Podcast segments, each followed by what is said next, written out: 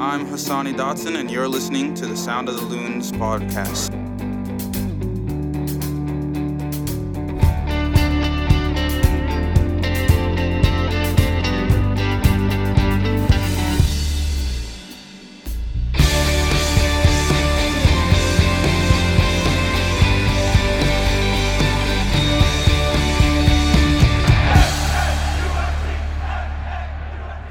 Morning, afternoon, or evening, depending on when this finds you. Welcome to the Sound of the Loons podcast. I'm Steve McPherson, and I'm here with Callum Williams. Cal, I'm hoping that Romain Métanire and Wilfried Mwembe Tarat will pardon my French here, but it is Thursday, the day after Minnesota United clinched their first ever MLS playoff berth with a 2 1 win over Sporting Kansas City, and I am dragging ass. Your what? I am exhausted. Oh yes, yes, yeah. I feel you there. Yes, I. Um, You don't know how dragging ass is a. I, I, we debated over whether you can say ASS on a, a podcast, so I'm going to Well, say. you can't just spell it. You've already said it now, so I mean, it, it is what now it who's now. Yeah. Um, uh, anyways, so it means uh, tired or knackered. Uh, I think Knackered, it's yes, which yes. we used earlier. So, uh, is that an American thing? Is it? uh, dragging ass. Dragging yeah. ass, yeah. Yes, I think so. Okay. Um, get used to it. You can use it. Well, if that's the case, I've been dragging ass all season. But uh, hey, so um yeah i uh i may have gotten a little too invested in that game I um wondered where you were going with that. Then it's this i let me back up i used to be really into sports which is a weird thing to say as someone who uh, Works in sports. works in sports right but um you know i used to be a fan like anybody else. I i was a late comer to to sports fandom. Uh in high school i started playing guitar which was sort of the end of me really being involved in sports. And i sort of started focusing on music. I went to college i, I studied music. I played intramural soccer in college but i didn't really follow any professional sports. After college i got into um, sort of all sports simultaneously. I was like well, let, let's see what's going on. So i was sort of a hockey fan and sort of a football fan and a basketball fan. I eventually and somewhat into soccer but this was 99 2000 so mls was had been around for a while but you know it was not a real force. So and it was harder to watch epl and harder to watch you know uh, european leagues. So um, i didn't get super into soccer. I got really into basketball and i became a really big timberwolves fan. And when i first moved to the twin cities in 2004 um, the wolves went to all the way to the conference finals and I watched every one of those games in the playoffs with my friends at the Groveland Tap. I think I've talked about this before, but we were, you know, we were in that like superstition. You know, we would say the same things. We would sort of like we didn't want to get too excited, but we wanted to like, you, it, you know, you were paying rapt attention, but you also, you know, it's, it's you had all these things you wanted to sit in a certain spot in the bar, you know, all that stuff. And then since I started doing working in sports professionally, I, I feel like I sort of divorced myself most of the time from that particular kind of fandom. I want the team to do well. Um, the way that you want your organization to do well. I see those players out there as, you know, like in, in a lot of ways, I mean, their job is very special, but they're coworkers. You know, they're like, you want to see the success for the team. Um, but then sometimes in certain situations, it's just the, the, overwhelming feeling of not being able to do anything and watching something that you are incredibly invested in it it just becomes overwhelming. And I was standing in the booth, like we we have a booth up there, and I was sitting for a long time. And then after um, Ozzy scored the, the the tying goal, I was standing because I thought standing would be better, but it wasn't. I was like, it was a little chilly. The window was open, so I was starting to get a little of that like vibration of tension. Even now, just talking about it, I'm feeling it again. And you know, I got, I got, I was wiped out at the end of that game, just personally, spiritually, emotionally. that's but that's sports, though, isn't it? So, Yeah. so before I, I- go on here, I, I would love to hear because uh, and I want to hear this from as many people as possible. So please tweet me at calwilliams.com because I really want to hear uh, everybody's stories, uh, where they were, what they were doing, how they reacted to that Hassani Dotson goal. So Steve, you were in the the the journalism booth, shall yeah, we say? the digital media booth. Uh, and and uh, you were with several of, of uh, our co-workers. Yes. how was it? What was the reaction like? What did you feel when the ball hit the net? I I blacked out. I I try to maintain decorum and professionalism as much as possible, as much of the time as possible.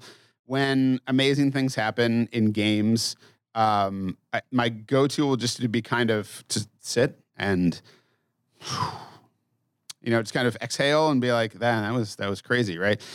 I, I mean i was standing up. I definitely yelled very loudly some people were sh- were were shaken by other people um, there were there's maybe glass was pounded on um, around us. Uh, it was a real moment of catharsis. I mean, Yeah. I got to own it. You know, like I, I, I'm sorry, I lost it, and then I pulled it back in. I gave I gave myself like 30 seconds, Yeah. and then I was like, we still got to finish the game, and then I tried to return to my myself a little bit. You know, uh, so that was that was my story. It, it's interesting, isn't it? Because as you say, we we as sports professionals have to maintain an element of professionalism, um, regardless if if we're working for the club. Uh, or not in, in some cases, you know. Sometimes I, I try and remain quite professional. If I go back home and, and watch a Premier League game or whatever, you know. Sure. Um, and um, it's interesting. I, I had a couple of nice messages this morning from a few um, fellow broadcasters about my, my commentary, which was very nice, and, and thank you all for the lovely messages. Um, and uh, one text came from uh, somebody who I, I very much admire, and um, um, the exceptional commentator in world football. Um, and um, I, I I agree completely with what he said to me that you know on a national broadcast on a on a, a, a bigger um, you know a bigger scale a bigger network as a commentator you would you would be a little more subdued you would be um, you would be professional you you would toe that line um, whilst showing an element of of uh, emotion and excitement but ultimately professional it's different when you're working for a club Mm-hmm. because, like you and I, we are in and around the office every day, in and around at the training center almost every day, um, and you do you, you you do become very very attached. And, and it's hard not to. I, I try and keep somewhat of a distance from the players because Yeah. you want to be able to criticize without thinking, "Oh, I'm criticizing my mate here." You know, Sure. you, you want to remain um, you know, a, a stone's throw away is probably the best way to to describe the distance you want to to have. But um, but it's difficult. Um, and you know, when when Hassani scored that, I, I do remember screaming Dotson's name. And- we listened to it several times in the booth. Apologies. It was incredible. and I put the I wish I, microphone. I didn't have it queued up here, but I put the microphone down, and I remember just doing a big. And Yeah. just thinking, right, this is an unbelievable moment right now. You know, this is incredible. And you see the stadium going wild. And um, our commentary booth, we have a load of um, uh, very important people who sit in front of us, a couple of the owners and whatnot. And Mm-hmm. um, they were just going absolutely berserk, you know, just going bonkers. And and uh, it just again, it just dawned on me uh, on on how lucky we are to to have um, this, uh, and I say this meaning Allianz Field and the supporters groups and um, the quality of football that we have now. Um, there's people that have waited for decades for, for this, and here we are living in it right now. Yeah. You know, Yeah. and and and I can't stress enough that moment from Wednesday evening when Hassani hit the back of the net. Um, there's going to be people that talk about that moment for years now. yeah. And, and look, there, there will be other days and other evenings where Minnesota clinch the playoffs again, no doubt. Yeah. Uh, in the future, but this is the first one. Yeah. And the old saying is, "You always remember your first, don't Yeah, you?" yeah, So I, I don't, I don't, Right. I don't foresee a moment ever being remembered uh, as well as that, unless Minnesota go on and, and hoist MLS Cup or something this year. You know, so uh, very, very special moments, and um, I, I would encourage people to to remember it and, and relive it as many times as you can, for sure. Yeah. There are two more games to go. There are. Um, there is the playoffs to go. You know, Mm. um, obviously getting to the playoffs is a huge achievement. Uh, as as Adrian Heath said last night, it's it's not just the it's not the only achievement they want. They they want to get that position. They want that home field advantage. Even with that home field advantage, they could lose. They could lose in the first round. You know, they, there's there's all kinds of things that that happen. There will be disappointments and there will be other victories, but there it was one of those pure moments of, and it was, and like you said, that that sort of distance when it's when it was Hassani, you know, and just what he's done to think about, and we've said it before on this podcast, to think about him being drafted and me going, I don't know if I'll ever meet meet this guy, right? Like you know, he's a second round draft pick. Second round draft picks in the MLS don't. It, I just said the MLS. Oh my gosh. Wow. Whew, I mean, it's almost three years, guys. Um, Wow. So in in MLS, you know, second round draft picks not known for paying out. You know, um, and my God, he's paid out. Like just uh, yeah. four goals, three bangers. I'll count the fourth as a banger because of what it meant. You know, I, I just. It's just incredible to see it, and he remains such a great guy. Um, you know, I, I, saw him today and asked him about his knees because of that slide, and he was like, Mhm. They are burning. and uh, and we were saying it's better than than than Ethan's. He was like, oh, I, I watched Ethan's. I wasn't going to do that. Like I, I was they were practicing knee slides for celebrations. But you know, it just it, it was it was a tremendous moment, and it's it's going to go down as as one of those those those historic moments. I think for a lot of the other ones this season, the first game at Allianz Field, Ozzy's first goal, which was also incredible, and then Ozzy contributing again here Yes. at the at the end of the season. Um, those were terrific moments, but for those, I definitely felt a certain a, a distance. I could sort of comprehend it. This was an uncomprehending, just pure reaction of joy, and I couldn't sleep last night, which is why you know it's like I Uh. got home and I couldn't wind down from it at all. Oh, So, I know. I, I I couldn't sleep. I had. I just had to go to the bar. I mean, I- yeah, you you, may I as well. You're in your pajamas, I'm sure. Let's talk about the game a little bit. Okay, let's go back to the actual game. Let's. First of all, that was an ugly first half. yes, it wasn't the prettiest Minnesota United we've seen. No, and and and Adrian said this. He said it's not, you know, in this press conference, it's not always about how good you look playing football. Sometimes it's about rolling up your sleeves and getting in there and getting Mm. dirty, and that's kind of what it was. Um, let's say also, uh, Botond Barath's goal was an egregious handball. Yeah. Yeah, it it's um I, I do wonder and look obviously it doesn't matter now, but I, I do wonder why the officials didn't go and review. Why didn't they feel the need to go and, and just have a look at it? Yeah. I mean Yeah, is I, I just wanted to bring it up just to say again, which we said before before, if if VAR is going to be a thing, they have to figure it out. It's Yep. not working right now. Um, it works sometimes. Um, sometimes it doesn't. Uh, it just seems like there's it's the consistency to me. It's just this question of when does something get looked at and when does it not get, get looked at. There's things that I'm like, that's not worth a look. And then they spend a whole bunch of time, they break up the momentum of a game, and then it comes back as it was. I'm like, okay, great, I guess. Then there's things that really need to be looked at, and they don't. And the, I mean, I understand it's going to take time, but it just seems like the guidelines are very left to whoever happens to be around and whoever is doing that job. And there's not consistency among all those people about how to do that job. And I just think that has to be sorted out. it does. Um any other job where you don't do your job properly, you you, you know, on the verge of being fired, aren't you? So um Yeah. there's got by no means am I calling for VR officials to be fired there, but there's there's got to be some repercussions. There's got to be uh, some accountability more than anything, you know, Yeah. because it's just not working right now. How on earth, with MLS doing VAR for as long as they have now, how on earth? When some leagues like the Premier League and some leagues like the Bundesliga have only been doing it for as short a time as they have, how are they getting it so right and MLS isn't? That's a massive issue for me. Yeah, and things like goal line technology, which has come up a couple times with balls that seem to be where where you're like, we have VAR because we value getting it right, but we don't have goal line technology because I mean that would be an obvious thing to do. They would just paint things black and white, but we don't do that. And they have camera angles from inside the goal that uh, you know I don't know if officials aren't getting them or something like that, or it's going slow. But I feel like people on Twitter are getting out alternate angles of goals fast enough that they should have them Yes, at this point. So, all right, let's put that one to bed. Let's talk about some good things. Vito Mannone's back-to-back saves on Graham Oh. Zusi and Gianluca Busio.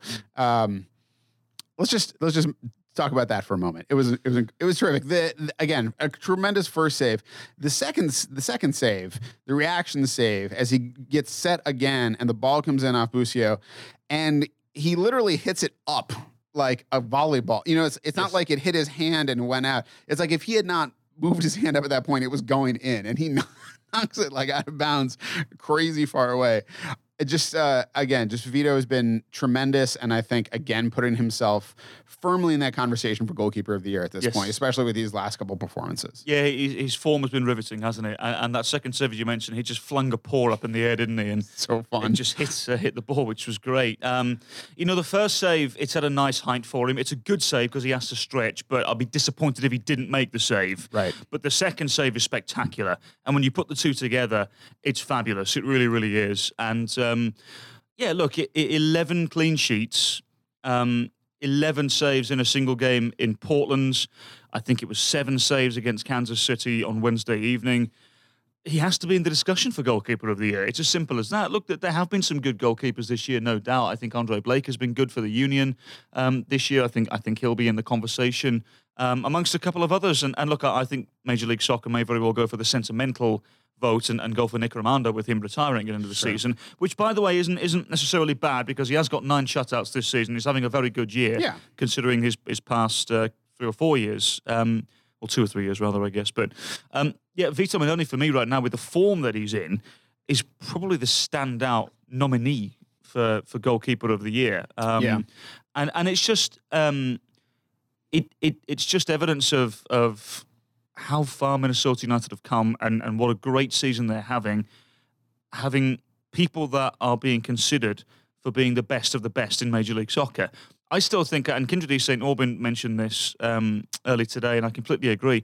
I wonder at some stage if anybody's going to start talking about Romain Métanire being considered for MLS Defender of the Year as well, because yeah. he's been spectacular. Ozzie Alonso said in an interview during the week that he's the best right back he's ever seen in Major League Soccer. Yeah, he's been great, and and he his recovery speed allows him to go forward when he needs to, and, and sometimes even when he doesn't, um, he offers an option for Minnesota United that they probably wouldn't have, uh, and they certainly didn't have in previous years.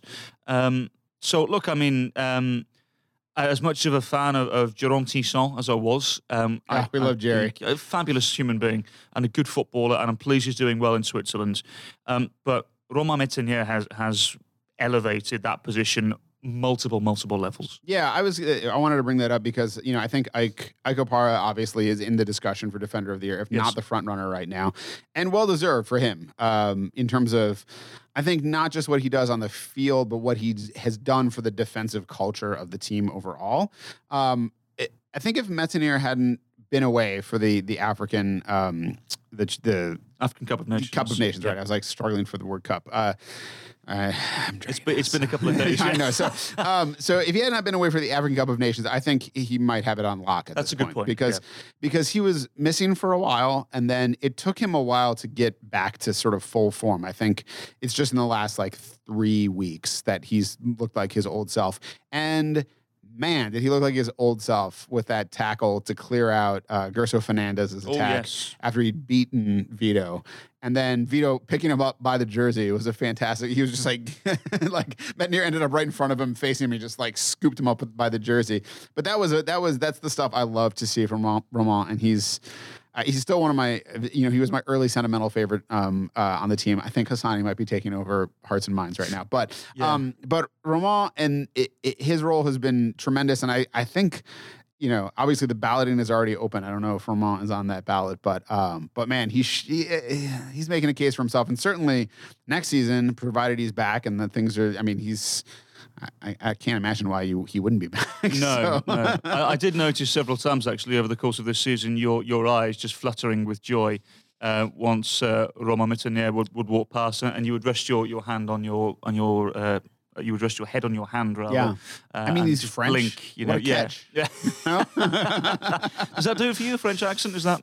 I mean, it's nice. it's not a, it's not a deal breaker, you know. So okay. the British accent isn't too bad. Don't, Oh, okay. don't all right, worry. well, all right. Um, let's talk a little bit about Hassani's goal specifically, not just emotionally, but um, because I was when the lineups came out, I was somewhat agog at Ilie Sanchez, one of our favorites, Hold up. uh, getting to start at center back Mm. instead of holding midfield. Um, but as they started playing, it I could see some of the sense in it to put an excellent long passer in the back when your plan is to bunker and then play forward. Sure. Um, and I think that it, it paid off for them in a lot of ways early on with that counterattack. Yeah, they, they were quite direct. Not as direct as I think you would have originally thought with him playing at centre half, because Felipe Gutierrez was playing much deeper than he usually does as well, which gave Sanchez and Barath a, a short option almost every time they had the ball at feet. Um, and that allowed Zusi to, to go forward and, and um, uh, Martins on the left hand side as well. So um, I, I thought, despite their frailties, Kansas City looked very good, particularly in the opening 45 minutes. They, they looked like their old selves again. They were playing the ball around quite well um, very quickly as well.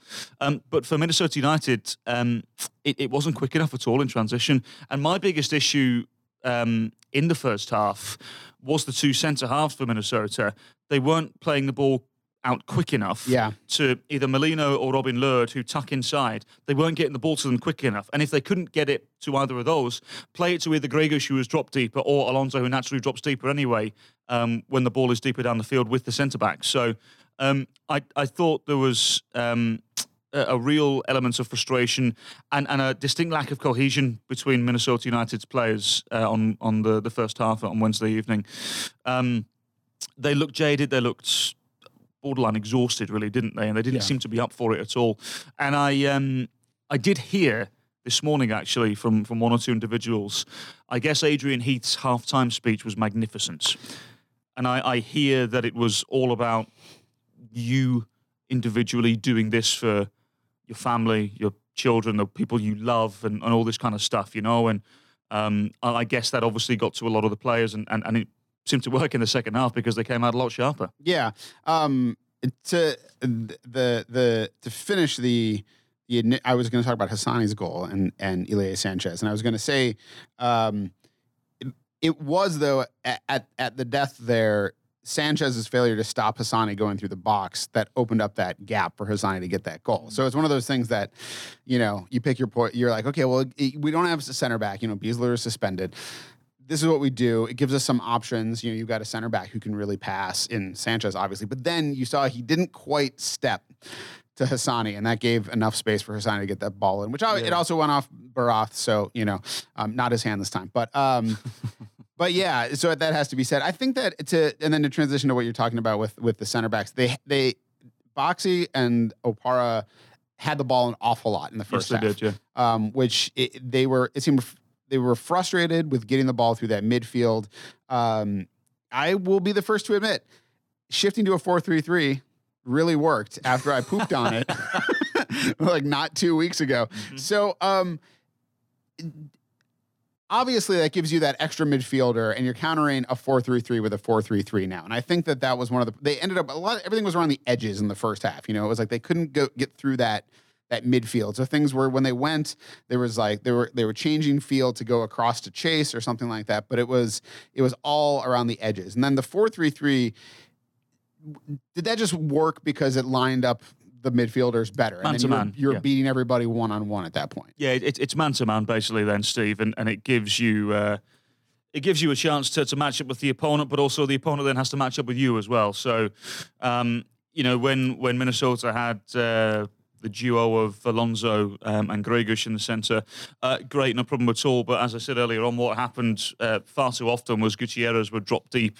Uh, a lot of the time unchallenged. By the time he's got the ball at feet and Gregush has stepped, well, now you've got Busio or Espinoza who's completely free, and then they can spray it out wide and, and what have you. So Busio's um, fast. he, he's very good at, for a 17 year old Yeah. um, who, who signed pro when he was 15, by the way. I, I've kept in touch with a few people in Kansas City over the years, and they have said that, that he's the real deal. They think he could be the next sort of Tyler Adams esque player, which, which, by the way, a hot take here.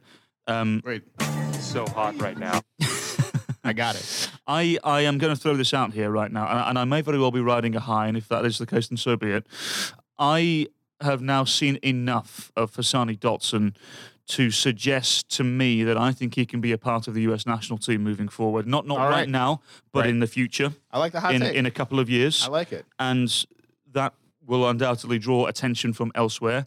So it wouldn't surprise me if in a couple of years we see Hassani Dotson make a similar move to Tyler Adams. Um, now I'm not I'm not um, wanting him to to be sold or, or, or leave Minnesota United, of course, because he's fabulous and we love him. But um, I just think he has enough about him. Right. There's a real player in there somewhere, Stephen. Uh, Yeah. somewhere, Stephen. And I think for someone who who is only 22, which which say only 22, that's young in American soccer, but for world soccer, you, you need to be playing.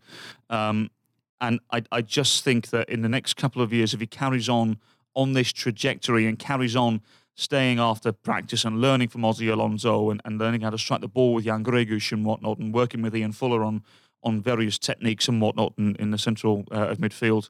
Um, there's a real player in there, Steve, and I, I'm really excited to see the next couple of years for Hassani Dotson. Yeah, and it should be stated that this is the state of soccer fandom. Like this is it, it's different than a lot of other sports. Um, you know, from where we are in MLS right now, um, you should enjoy the players you have and get what you can out of them and understand that the next move might be away from your team and understand that that is a benefit to your team ultimately when that kind of stuff happens especially with things that are going on now with you know they're, they're changing rules about money coming back to teams that that that sort of cultivate guys right? Good. They so, have to. so that's good um let's move on to our recurring segment the road to the playoffs i feel like i need like a squealing car tire like anyways um and maybe next time uh the work still to be done Yes. Minnesota United has 52 points and sole possession of second place. If I'm going to go over some scenarios here. If the LA Galaxy beat the visiting Whitecaps and Minnesota United draws or loses to LAFC, then the Galaxy will go into second place, which is crazy to me based on their play recently, uh, just prior to this little streak. Uh, if Minnesota United wins over visiting LAFC, the Galaxy can't catch Minnesota United this week.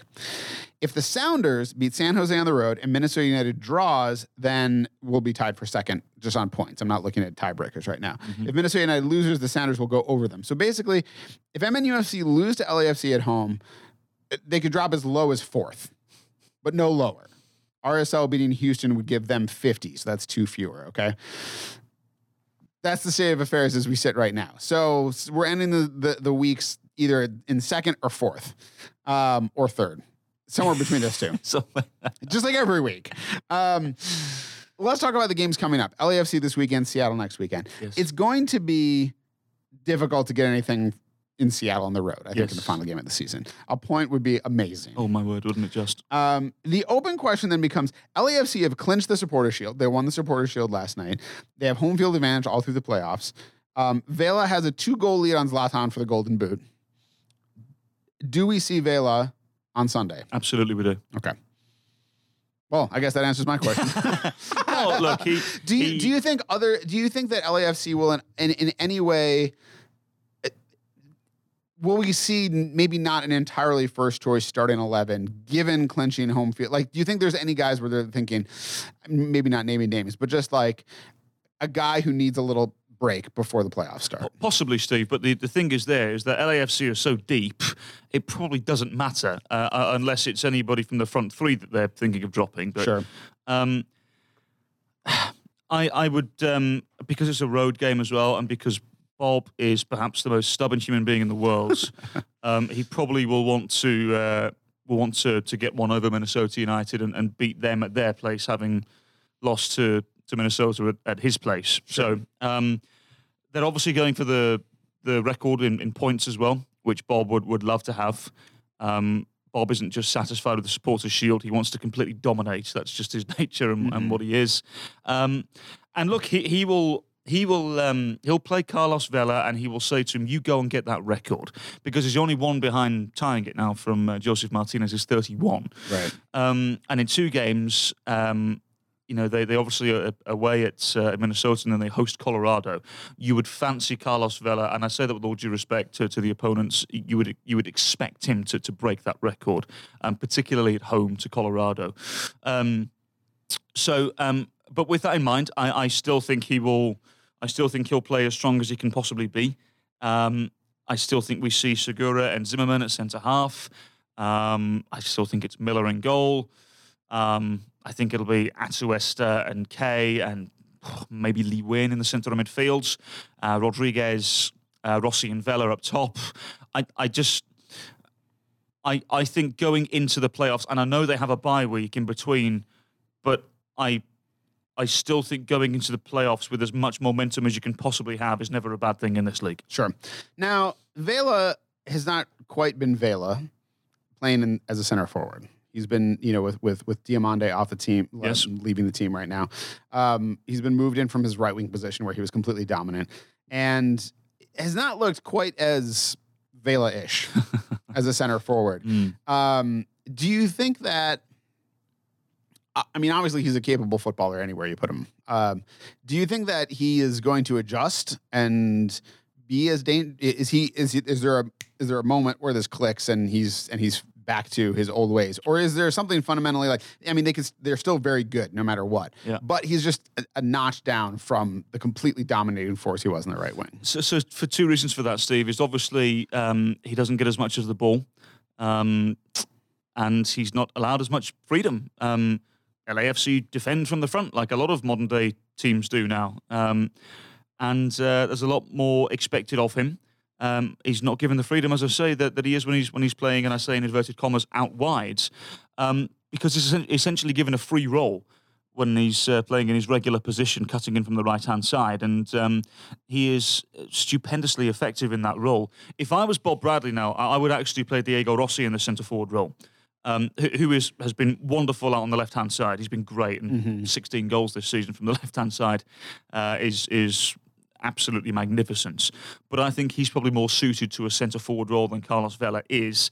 Plus, I think Vela, as I've just insinuated, is much more effective just behind um, in the the free role, if you will, um, behind the centre forward. So, um, look, I mean, Vela is still dangerous as a centre forward, no doubt, if you can get him behind. Yeah. Um, and he's one of these players that even if he plays in front of the back line, he's struck in the ball from 30 yards before and, and found the back of the net, you know, and um, he, he's a handful. Um, he, he is, uh, for me, probably the best player in the league right now. Yeah. And, uh, you know, Minnesota are going to have to be at their best to, to stop him. They really, really are. Um, but I, to answer your question, Steve, I, I, still think Bob will play him as a centre forward, uh, simply because they obviously beat Houston Dynamo. Vela did well, did okay against the Dynamo as a centre forward. Obviously, scored from the penalty spot. Um, and he caused enough issues because of his movement off the ball to allow the other players behind him, in and around him, to to be effective as they need to be. So I still think we see him as a centre forward. But if I was in charge, I'd put Diego Rossi at centre forward for sure. It'll be something to watch, at even if it, he doesn't start at centre forward. You know, like how those roles interchange. Like it's possible you see Rossi going inside more. Um, so you know that that could also cause problems. You know, as guys switch around on the field and things like that. So, and again, you if your worst problem is like, can we get Vela up to record-setting Vela? you're, you're doing fine. Uh, so, speak of it from Minnesota's perspective, as as Adrian uh, alluded to last night, you know, LAFC are the presumptive favorites for for for the cup right mm now. Um, although their form has been a little weaker recently, but um, Minnesota United has beaten them two out of three times so far in MLS, and he said, "Why not go beat them three out of four? In Los Angeles, Minnesota's success really came in the three-five-two and this um, playing without the ball against a team that's very aggressive, uh, and especially at home. Do you expect that same kind of tactic would work in Allianz Field against LAFC, or are we going to see the four two three one, and we're going to go out there and I'm going to put out my best lineup, you're going to put out your best lineup. We'll see how they how they match up. I, think that sort of um, formation would work at home, um, but knowing knowing Adrian like I do, he's going to want to be on the front foot and he's going to want to play. Um, he's not going to be satisfied with just sitting back and and withstanding pressure for 90 minutes. Um, wouldn't surprise me if we see a 4 3 3. Um, the old four three three. See how it works this time. But it also wouldn't surprise me if it does remain four two three one. I, I it, again, if if it was me in charge, I don't think I would play Ozzy Alonso in this game. I'd give him a rest and, and sure. have him ready for the Sounders game. Um, next, yeah, next weekend. Yeah, some of those guys. I mean, you know, in that first half, obviously, I, you know, Adrian wanted to ascribe it not to, so much to a lack of energy as, as a lack of focus, but whatever you want to call it. Um, some guys could use with a little time. I think so. And and look, as I said, I, I would go with um, the combination of Olum, Gregus, and uh, Dotson in the central midfield. Yeah. Um, the two wide players with, with the centre forward then. And then obviously Mawembe Taarabt, I'm assuming will come in for Chase Gasper, who's suspended. Um, I just think, and the reason why I say the 4 3 3 is because I think he'll want to match up with the three central midfielders for LAFC as well, because sure. Atuesta and Win are sensational. Um, Atuesta scored a, a, great goal against Houston Dynamo uh, on Wednesday evening, and um, uh, for me, doesn't get anywhere near the attention he deserves um, for LAFC. Mm-hmm. Um, so I, yeah, as I say, four three three, I, I could certainly see that, um, and uh, a lot of that um, is down to what the front three can do, and particularly the centre forward. I, I, wonder because look, I don't think Mason's been great over the course of the last couple of weeks. Um, I look, and Angelo Angelo Rodriguez right now is a real conundrum because he obviously doesn't run enough to get in behind. He holds the ball up well, but I don't think he works in a 4 3 3 well enough because he can't. Right. if you've got if you've got the four two three one, you've got the ten to play off of. But in a four three three, not so much. Right. Um, you've got to really ask a lot of whoever's in the eight role uh, or the eight and a half role to to really press and, and be involved in the attack. And we, and we pointed out that Gregush in that eight role doesn't get as far forward as we necessarily, uh, generally No. speaking. So you're asking him to then, Yeah, and look, Jan, Jan doesn't get as, as far forward as I would expect, and I would want a number eight too. But there are other aspects of his game that have been flawless this yeah, year. His absolutely. passing range is Yeah, unbelievable. no, he's he's been terrific this season. I think he's it should be. I mean, I've seen a couple calls for him to be in the best eleven. If you're thinking about a, a team that would actually play, um, you know, think that's I think that's a, a bit much, but I, I think Jan's been great. I we but we've just talked about the fact that like his natural tendency, it seems, is to be more deep line than a true number eight necessarily would be. So if you're Yes. gonna go ask, you know, if you're middle if you're midfield, if you have Ozzy resting and it's Olam and Dotson and and Gregush, you would expect Gregush to be the one to go forward to play that sort of that playmaker role if you're asking Angelo Rodriguez to play the hold up Mhm. role. And that so that you're asking that that's a little tough. Like it doesn't necessarily fit. it is. But I would actually swap. I, I would have Gregush being a little deeper and have Dotson Yeah. do do that role because Sure. he's, he's full of energy. He Yeah. really every time he's come off the bench, he's been so enthusiastic. And every Yeah. time he started, he's been full of energy. So I I'd have him in that role. But but look. Rodriguez. Um, I I just. The- Uh, we, we've said this on this podcast before. I, I never expected him to be a 15, 20 goal a season centre forward. Right. He's just not that kind of, of centre forwards. He's a, a centre forward that brings everybody else into play. Um, I'm just not sure he's been as effective as people were hoping. Um, and uh, I, I don't think he moves the ball quick enough. I don't think he gets into space quick enough either. So um, I wonder if Abu Danladi may get a chance against LAFC. Yeah, I mean Abu, you know, Abu still has some of the shortcomings that we see a lot. His his first touch is is loose. Um, some of his impulses as far as running in, he's a little too eager sometimes. You see him getting caught offside still, but he played well overall. I mean, he obviously contributed that assist.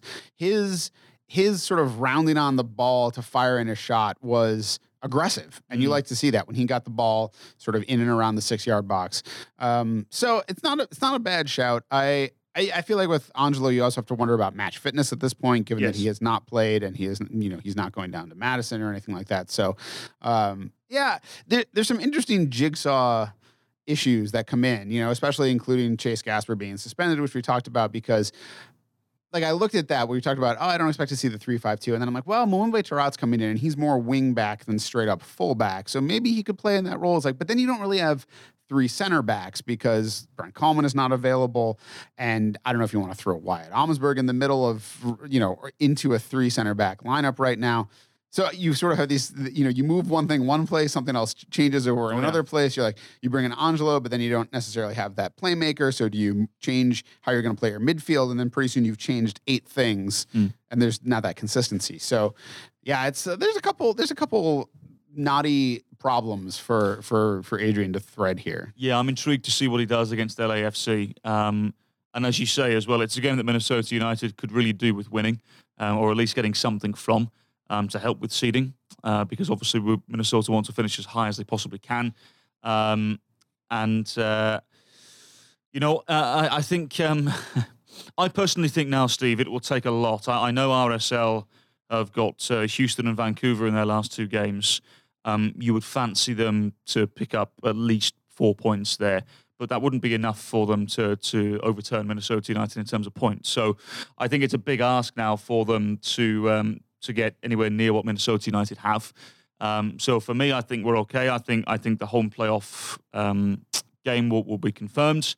Um, we're just going to have to wait for it to be officially confirmed. Yeah, I mean a home playoff game. I can't even I can't even conceive of it yet. We we thought that Wednesday was an atmosphere. You know, my word. Yeah. That'd be it, it. would be insane. It would be uh, an unbelievable moment to be a part of again. And um, I'm getting all butterfly again. Just yeah.